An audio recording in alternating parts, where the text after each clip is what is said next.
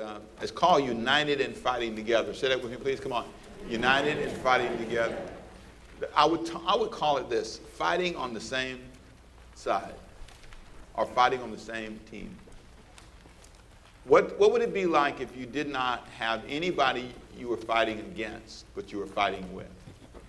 What if all the people in your family decided that we weren't going to turn our guns on each other, but we were going to turn our guns on our enemies? We were not going to allow ourselves to be in any kind of conflict with people around us. How does that change the world of your family if you make that decision? We are committed to each other. Fighting together is one of the strongest decisions a family can make. We're not going, we're not going to do that. The world can learn a lot from that example. The world around us, we're focused on fighting together and not fighting against each other.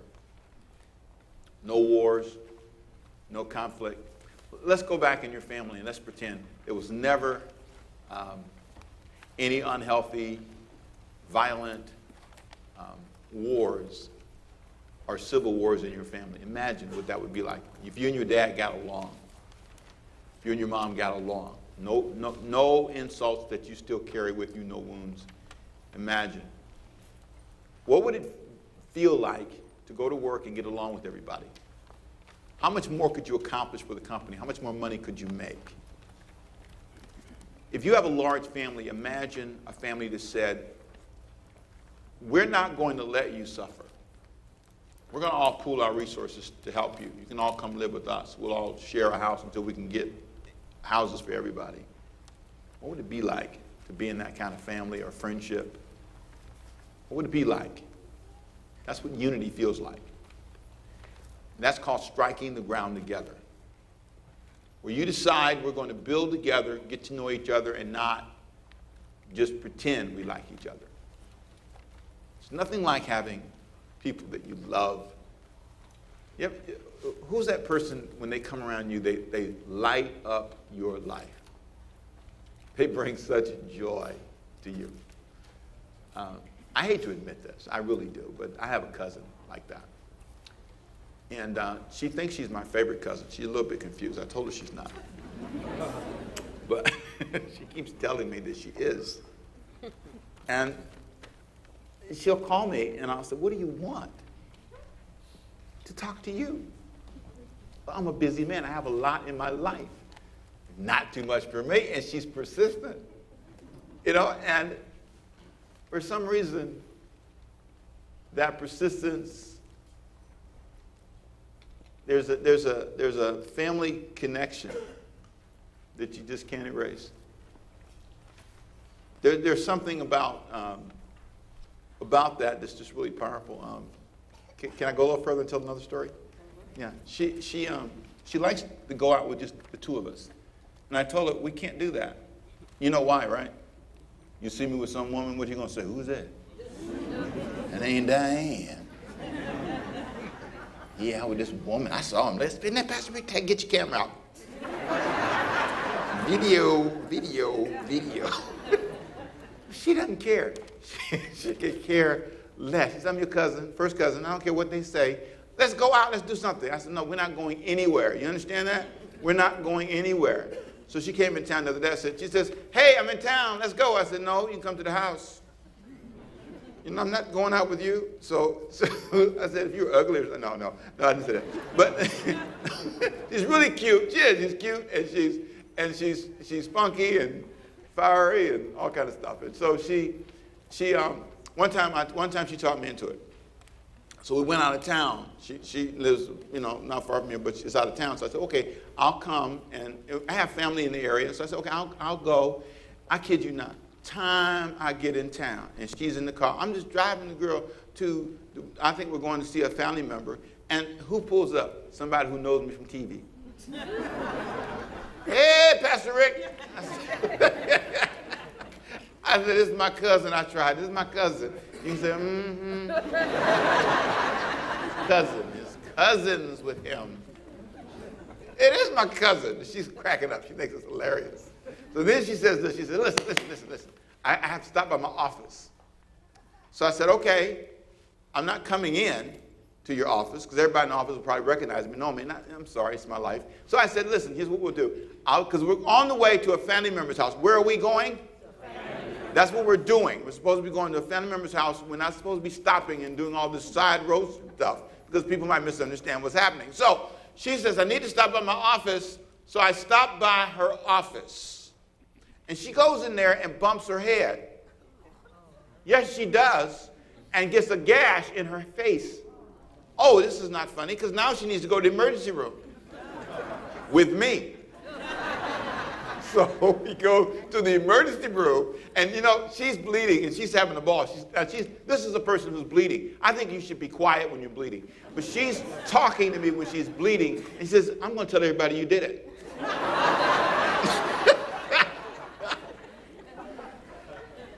oh, this is a bad person, people, I'm telling you. But what do you feel when I describe her? Unity. What do you feel? Family. Who's the person in your life that makes you feel that way? The person that has something that connects you in a way that's different. And I have a number of family members like that, but that she's special. And I think it's really important for you to understand. I have to say that because the rest of them are listening. You know, but it's true. but it is true. I do have some great family members. But I want you to see the power of unity. Makes you laugh, makes you feel comfortable. It takes you out of your official title and whoever you think you are. It's that place that you want to be. I have a big question for you today. Big question is how would your life change? And how many new options would you have if you worked together instead of fighting each other? What would happen if you could connect with a family member and have a close relationship? Jesus told us when you do that, something fantastic happens. Matthew chapter 18, verse 19. This is from last week, but this is our main text for the month, and I want you to hear what he says. Again, I say to you that if two of you agree, not one, not one, very important, two of you agree, on earth concerning anything that they ask, notice, they ask. It's not just you asking for your preference. You've come to an agreement, you had a meeting, and you came to an agreement and said, We hereby ask for this. When they ask, it will be done for them when they ask for vacation time, when they ask to be off, when they ask for finances, when they, when they ask for peace in the house, when they ask, when they ask, not just you, when they ask, it shall be done by my Father in heaven. I love this. For where two or three are gathered together, big word, together, he said, In my name, I am where? There, get your finger ready. Hold your finger up, please. Work with the preacher. Ready? Hands in the air, please. this is hand signal time. Say there. There. Whenever two gather together, I am there. If there is your finances, if there is a family issue, the children, wherever you get together, he's there. Career move, business opportunities, there. He's there because you're together. The issue is division.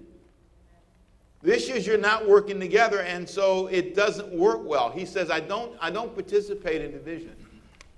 God is not the author of confusion. He never participates. 1 Corinthians 14 talks about that. He doesn't participate in division. He doesn't participate. So whenever your family is in all these, in, in your career, in your job, in your business, all this chaos, he's not present. He's not there. I want him to come and be there with me. That means we need to unite. But a lot of reasons, a lot, a lot of times that's hard. It's hard to get people to work together. And I want to give you, if I can, five ways to improve working together. I said this is from last week, part one, in our first study. You can get the go online or you can listen to the tape. But listen to this, uh, and you can tell how old I am. I said tape, right? You heard that? Uh-huh. right. five ways to improve working together. You ready? Number one, communicate openly. Say that with me, please. Come on. Openly and honestly. Now, what I've done is I've cheated you because I didn't put verse 15 in the notes, okay? I started with verse 19. Verse 19, the verse that just said, you know, when you're there in, in, in unity, I'm there. Verse 15 puts it in context because verse 15 explains why he said this. He was talking in the context about strife and division and people that had a problem being unified. He says this. I'm reading for you now. This is in um, Matthew chapter 18, verse 15. He says, Moreover, if your brother sins against you, go and tell him his fault between you and him alone. Two things. He says, communicate openly and honestly. Tell the person if they've done something to offend you. Don't just sit on it. Now, there's a way to do that. You can do it in a way that's ugly and it doesn't work. But tell a person, help a person know. I mean, sometimes people don't know. They, they ought to know. How should they know? I'm so amazed at my ignorance and how many times I just don't know. So communicate openly and honestly. Say that with me, please. Come on. Communicate openly and honestly. Some of you, some of you don't like to rock the boat, and that's why your boat is sinking. Just as gracefully as you can. The Bible says, "Speak the truth in love." It would just really be helpful if you didn't say those words to me. It's just those words, for for reasons that maybe I don't even understand. There's some things that just don't work for me. Then communicate, secondly, in a non threatening, private way. In a non threatening, private way. Don't embarrass people. I don't know why people do that. They, you know, I, I see this a lot with parents who introduce their children by their faults. This is my failing son. Do you think that helps? Do, do, you really think that helps? Mom, you have to be careful when you get frustrated, you'll do that. You know, hey, here's my son who's flunking out. You know, I mean, don't, don't introduce people by their failures. Don't, don't communicate in a threatening, embarrassing way. Do it in private. Try to be as, as sensitive as you can. Sometimes you get stuck and things happen in public. You can't avoid it, but try to make that a, a way to, you want to communicate, especially with people that have offended you.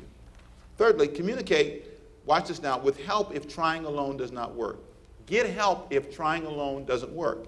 He said this he said, uh, if, uh, in verse, verse 16, verse 15, brother, if, if a brother sins against you, go and tell him his fault between you and him alone. If he hears you, you've gained your brother. Verse 16. But if he will not hear you, take with you one or two more. Get some help. Go get somebody and let them help you. It's so, it's so easy to get stuck in this, and I say it often because I want you to hear me. My business, my world, my life, my, my, my, mine. And you're, and you're, you're making this assumption that it's smart to just fight alone, and, and it's not working. How do you know it's not working? Because you've tried it once, twice, three times, four times, five times. It's not working. So if it's not working, pause and say, hey, this is, this is not working. I wish I had asked for help in some areas of my life a long time ago.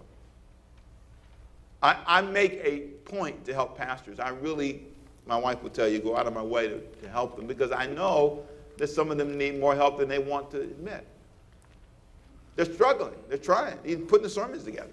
It's a bear all the time. You know, it's like, help me, God. And that's why a lot of times you just fill in preaching. You know what that's like, right? You, you get a Bible verse like this one, and you say, let's see here on verse 17. If he refuses, you ever refuse? Uh, I refused. Uh, you know, people refuse. And you just talk about refusing for five minutes. That's five minutes gone. Uh, to hear, you don't hear. See, I don't hear. Some people don't hear. Hear. You know, hearing, if somebody didn't hear, you are not preaching. them, you know them, I know them too. Them, yes. Amen. Say amen. You're with me? Stay in the spirit now, church. I know this is deep. No, this is lost you know, you don't want to ask for help. You don't want to ask for help. So we struggle. Sometimes you should take your children to your, to your parents' house and, and, and drop them off. Some of you say, Really? Yeah.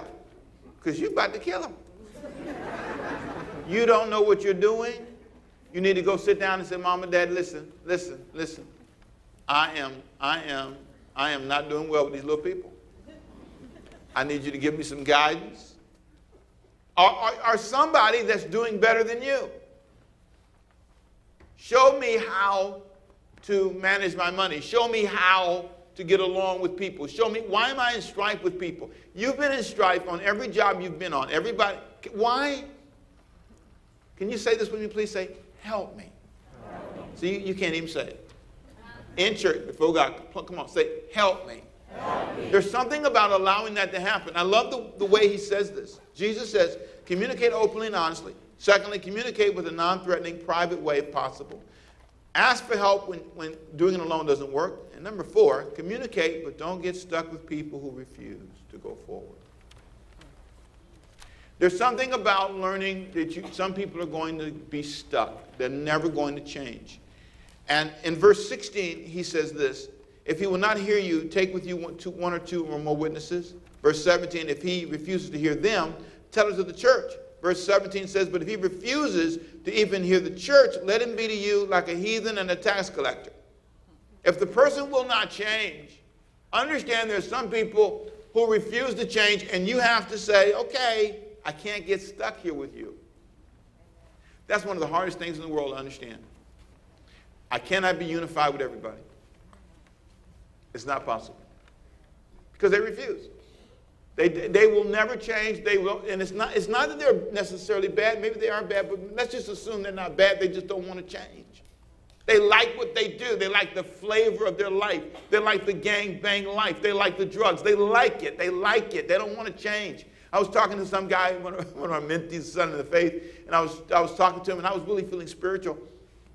And, uh, and he was just really bad. I mean, he'd sleep all around. He had, you know, he was terrible. He's terrible. He's terrible. He was terrible. He was awful. One, one more time, he was awful. And, and I was trying to, you know, minister to him, I thought, and I was saying, I know you didn't like your sin. He said, Oh, yes, I did. he said, Oh, I had a ball. I said, You had, and I was, I didn't want him to say that. I wanted him to say, Oh, yes, it was horrible. He said, No, I loved all of that. He said, I decided to repent because I was wrong and going in the wrong direction, but I loved that sin was wonderful for a while. I thought that was the most honest statement. He decided he didn't want to be in the life he was in. And he wanted to get out of it. And he was the only one who could say, Lord, I'm sorry, and you're right. This may be fun, but it's not good for me. This may feel great. This may, this may, he saw something and he paid a high price for it, but I love this honesty. But th- listen to me. I don't care how you, how, how hard this is to face. There are some people who will never make that change. They are stuck and they will have you stuck. I love this. Communicate, but don't get stuck with people who refuse. Big word, refuse. The last one, communicate with the goal of resolving the issue. Whenever you communicate, it's, it's, to, it's to bind the issue. I love the way verse 18 says it. I, whatever you bind on earth will be bound in heaven. Whatever you loose on earth will be loosed in heaven. What that really means is if there is strife and division, mentioned in verse 15, and you try to resolve it, your goal should be let's communicate with the goal to resolve this forever. Bind it. We want to bind this issue. I know people use this verse for spiritual warfare, but I want you to understand that the real contextual meaning has to do with resolving conflict. It has to do with working with people.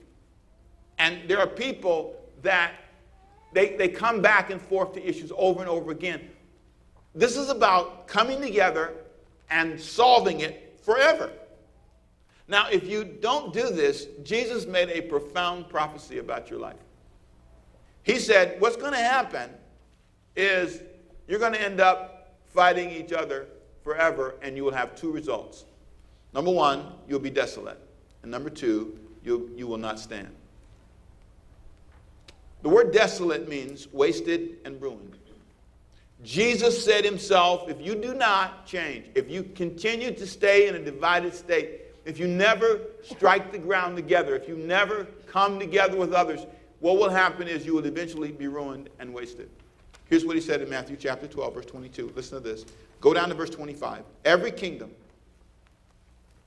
divided against itself, not some. Every single kingdom Look at the bold print I gave you notes, verse 25. Every kingdom divided against itself is brought to desolation. And every city or house divided against itself will not stand. That is a promise from Jesus. You will be desolate. You will not stand. It will fall apart. That is a promise. Now, that's not a pleasant promise, but that is the truth. How, um, How much desolation has already struck, struck your life? How much has already been destroyed? How much, how much, how much? How many times have you looked at your life and said, How in the world did it get to be this bad, this ruined? These children. It's because you're divided. You're, you're, if you're not careful, you're a bully parent on your side of the river.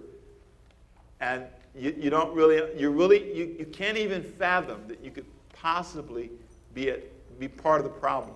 I'll talk about that in a minute. But that verse alone has driven me to want to work together. If you look at Matthew 20, 12, 25 in the New Living Translation, NLT they call it, he says, Any kingdom, any kingdom divided by civil war is doomed. A town or family splintered by feuding will fall apart.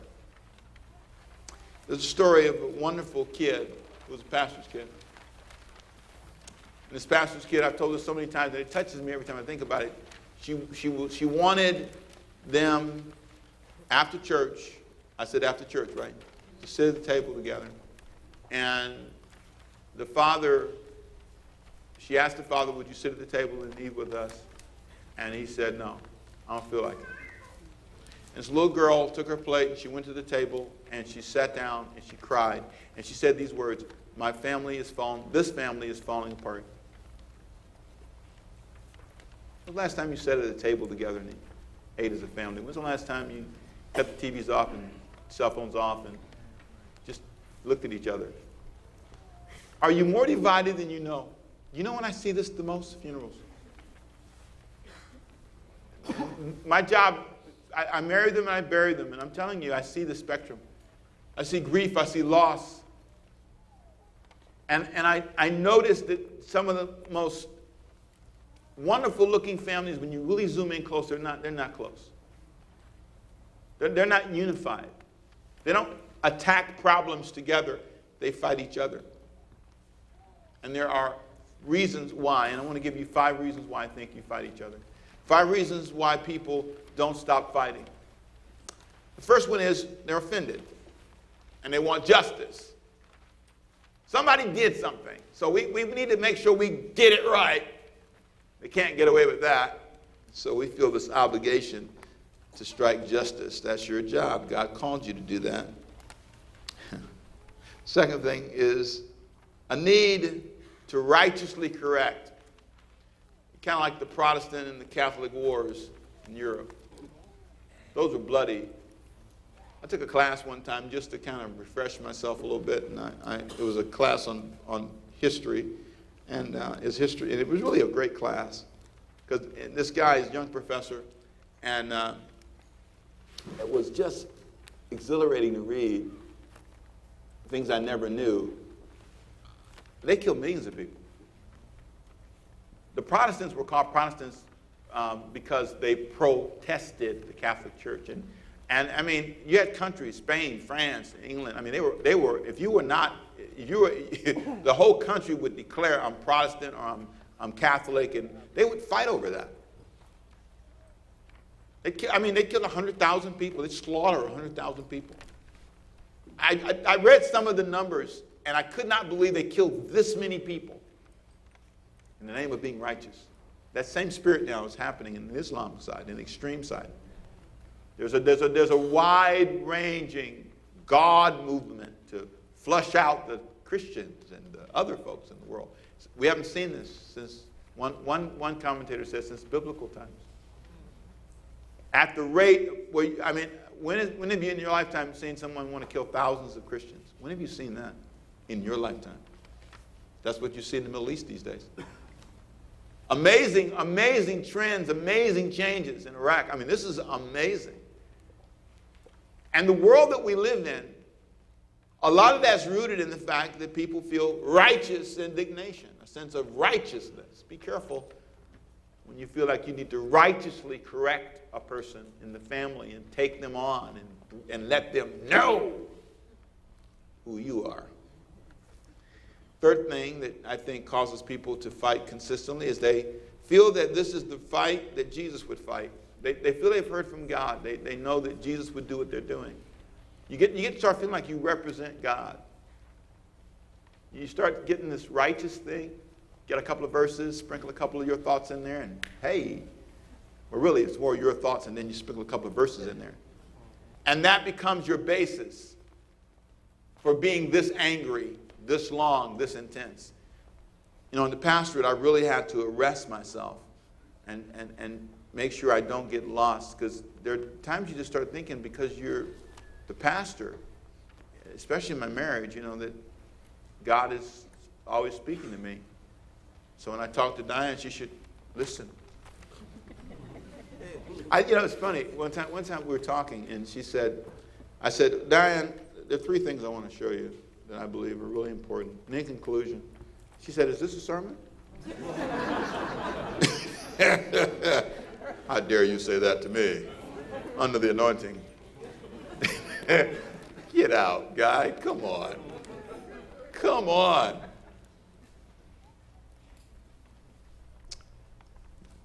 I'm not saying there aren't righteous causes. I'm not saying there's not a time to stand up and declare what's right, but there's a real danger when you think you've got it all nailed down, that you and God are so close that you couldn't be wrong. Your, your summaries of the world are exactly the way it should be. Let me, let me tell you how I know you're wrong. Just because you don't have cultural experience, cross cultural experience changes your view. International experience changes your view. You, you, have to, you, you, have to be dumb. You have to know what it feels like to be dumb. To be in a place they don't speak your language and you're trying to communicate. You have to learn what it's like for people to explain to you how your American approach can be offensive to them. You just have to be around people who love you who will tell you that. That be, you're too loud and too pushy. Your, your definition of even interpreting scripture, one of the most profound theological discussions I heard ever, ever ran across was, and that, in, matter of fact, it's in Matthew 18, the same chapter we're in, where if a brother offends you, go to him and tell him.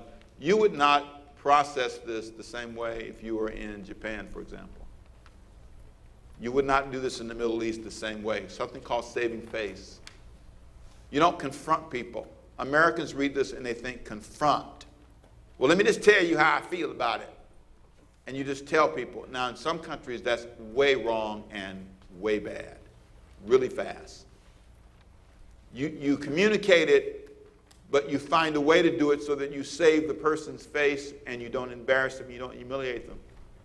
But we interpret a lot of the Bible in an American context and in our own culture. And sometimes, wherever you come from, if you're African American, God's black. If you're white, he's white. If you're Asian, he's Asian. And you start interpreting God the way you see and process things. And I've learned that I, am not always right. I, I, I, have to open my heart. And, and, this, is what, this will help you, especially when you deal with, with people you're dealing with. And, and sometimes your husband is from another culture. Your friends are from another culture. The people you're working with at this company, they're not like the last company. And you have the same kind of cross cultural fight. And you come in knowing so much and being so righteously right.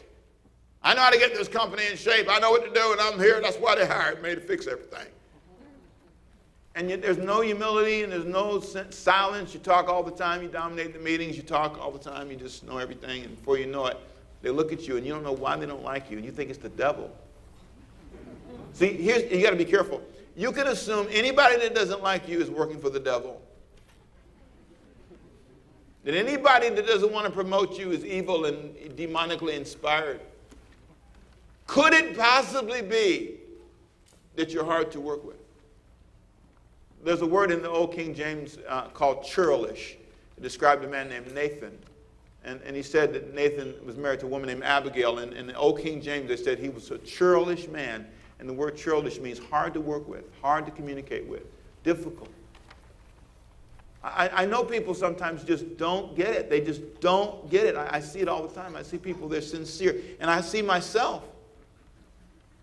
I'm shocked at my ignorance. I'm shocked at how I can miss it. And my marriage has shown me. I, I, I, thought I was right raising my kids, I thought I did it right, but there were just areas where I just didn't understand. With money, I thought I was doing something right. I went into a business deal and I had it all planned out and I had all the numbers right, but I didn't come through like I thought. Well, what went wrong? It's because I didn't see everything. So you get so righteous, no one can reach you. And it's hard to unite with you. It's hard. And then, if you're not careful, the fourth reason is another reason people fight. not only because they think they're righteously right, but because ah, they, they, they, they're around people who love to fight. They, that's the only thing they know. They're around people who love to fight. It's all about fighting. Their culture's been fighting. Their mama fought, daddy, daddy fought. They learned it early, and it's part of who they are. Um, Archibald Hart writes about being adrenalized or being trained to be away. And, and basically, he says, that you can be so accustomed to the adrenaline of arguments and fighting and war and work and all that that you don't know how to stop because you're always going fast, fast, fast, fast, fast. And so you get, you get used to that. And so every few minutes you look for the adrenaline rush. You'll start a fight to make one happen because you need it. There's something about the way you think and process that, that becomes over, he calls adrenalized. And you don't even see yourself. I, I was in a class with him, um, and, and it was a, a, master's class, and he was, he was our guest lecturer. And I, we all, in, in this class, everybody had laptops, and everybody was working while he was talking. And he was just, and I don't know, the guy looked irritated. He just looked irritated. And I, I just took a chance and said, Can I ask you a question? In the middle of his lecture, he said, he said Sure. I said, I said, Are we bothering you? I did. I asked him. He said, Absolutely. He said, You guys are not paying attention. You're, you're so busy with these laptops typing notes and stuff. You're not, and, and so you should see a whole room, everybody close their laptop. And for a moment, he says, He said, You don't, you don't do well when you multitask. It's been a study, he said, that you're 30% less effective when you're doing four and five things. You need to focus on one thing, then go to the next thing, and then go to the next thing. And his point was, we are so adrenalized and we're so, we're always like this we don't see ourselves and we don't understand that that becomes what we get addicted to. And I think that translates over into this culture of fighting. And so that's all you know, and that's what you create wherever you go. You will always have an enemy. And it just made me think, back up. My wife asked me one day, she said, Do you like, do you like this? It's a great moment for me. I thought, no, and she, but I'm, I'm always moving and I'm always going and I'm always, you know, and, and, and preachers, it can be horrible on Sunday night because he's up really high and then he drops down and he, it's called post-adrenaline depression. Say that with me, please. Come on. Post-adrenaline depression. You know, you're really busy, you work hard all day, and you can be really mean after work. Really mean after work, really mean because you're just so adrenalized. And so I have to be careful. Temple, pull yourself in, sir. Make sure you're not like that. You're not one who causes division, creates it. Here's what Romans 1 16 through 17 says I urge you, brothers and sisters, watch out for those who cause divisions. Watch out for those who put obstacles in your way that are contrary to the teaching you've learned. Keep away from them. I don't want to be that kind of person that you have to stay away from because every time you're around me, I create some kind of division or issue over anything. Then this last one is probably the biggest one. The fifth reason why I think people end up fighting so often is because they don't see their part or contribution to the division. It's always somebody else's fault. It's always somebody else's fault. I have a little trick I use when I counsel people. You might want to try this. This is I love it. When, when I talk to people and they come in and I'll say, tell me if they're talking about their job and the, the boss, I say, what would they say about you? Just for a minute, pretend you're them. Oh, them? What they would say? Oh, well, um, well, they would say I come late all the time, but I told them the devil gets in my car sometime and it won't start. they have this incredible list of reasons. You need to learn to weigh out what people say about you and not critique it. Just analyze it. If you really want to be an awesome person, people who love you, ask them, say, what's hard about working with me? Is there anything about working with me this hard, what would you, and, and this, listen. And don't defend every point. I don't do that. That's not true. See, they, they'll stop talking. I learned so much by letting people tell me. There's something about knowing your part. Nothing I'll do is I'll, I'll, I'll ask them, tell me what you did wrong. What, what part did you play in this? Do you really think it's always somebody else? No. It's not reasonable. You've been in five relationships and they all say the same thing. Tell me, everybody's wrong? Nobody understands you? They all say you cheat. Is it true or not? Wondering eyes? You don't pay people back, you borrow money? Come on, is that unfair? They don't want to loan you money, now you're offended? I thought you were my friend. No, my last $75 is still waiting. You can't be mad with me, you can't be offended, you can't, you can't. You make it hard to be a friend. And I, I've made it hard to be my friend. I've had to change ways. I don't want it to be this hard to be married to me or hard to follow me as a pastor. I don't want it to be like that.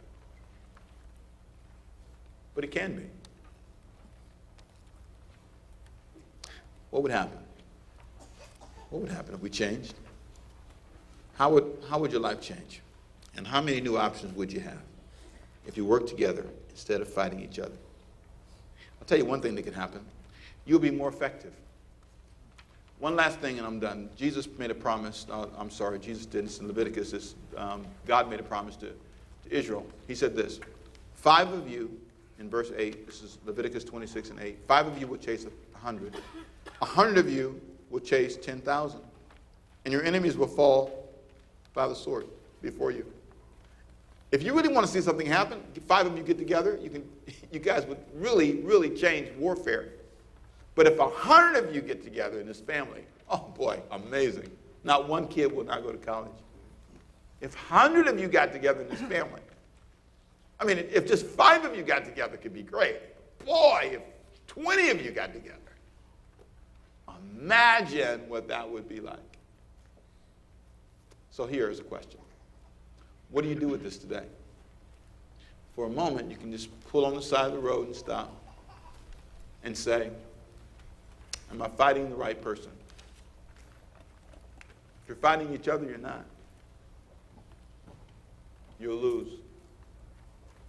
You will lose, even though you may feel like you want a, a moment of glory, an argument, a sword fight with the person. You said, I said, take this, take that. But in the end, you lose. So let's pray. Father, today we're thinking, thinking hard, weighing it out. Is this the fight I need to fight? Is this the way I need to live? Is this your will for me? Spend my life strife?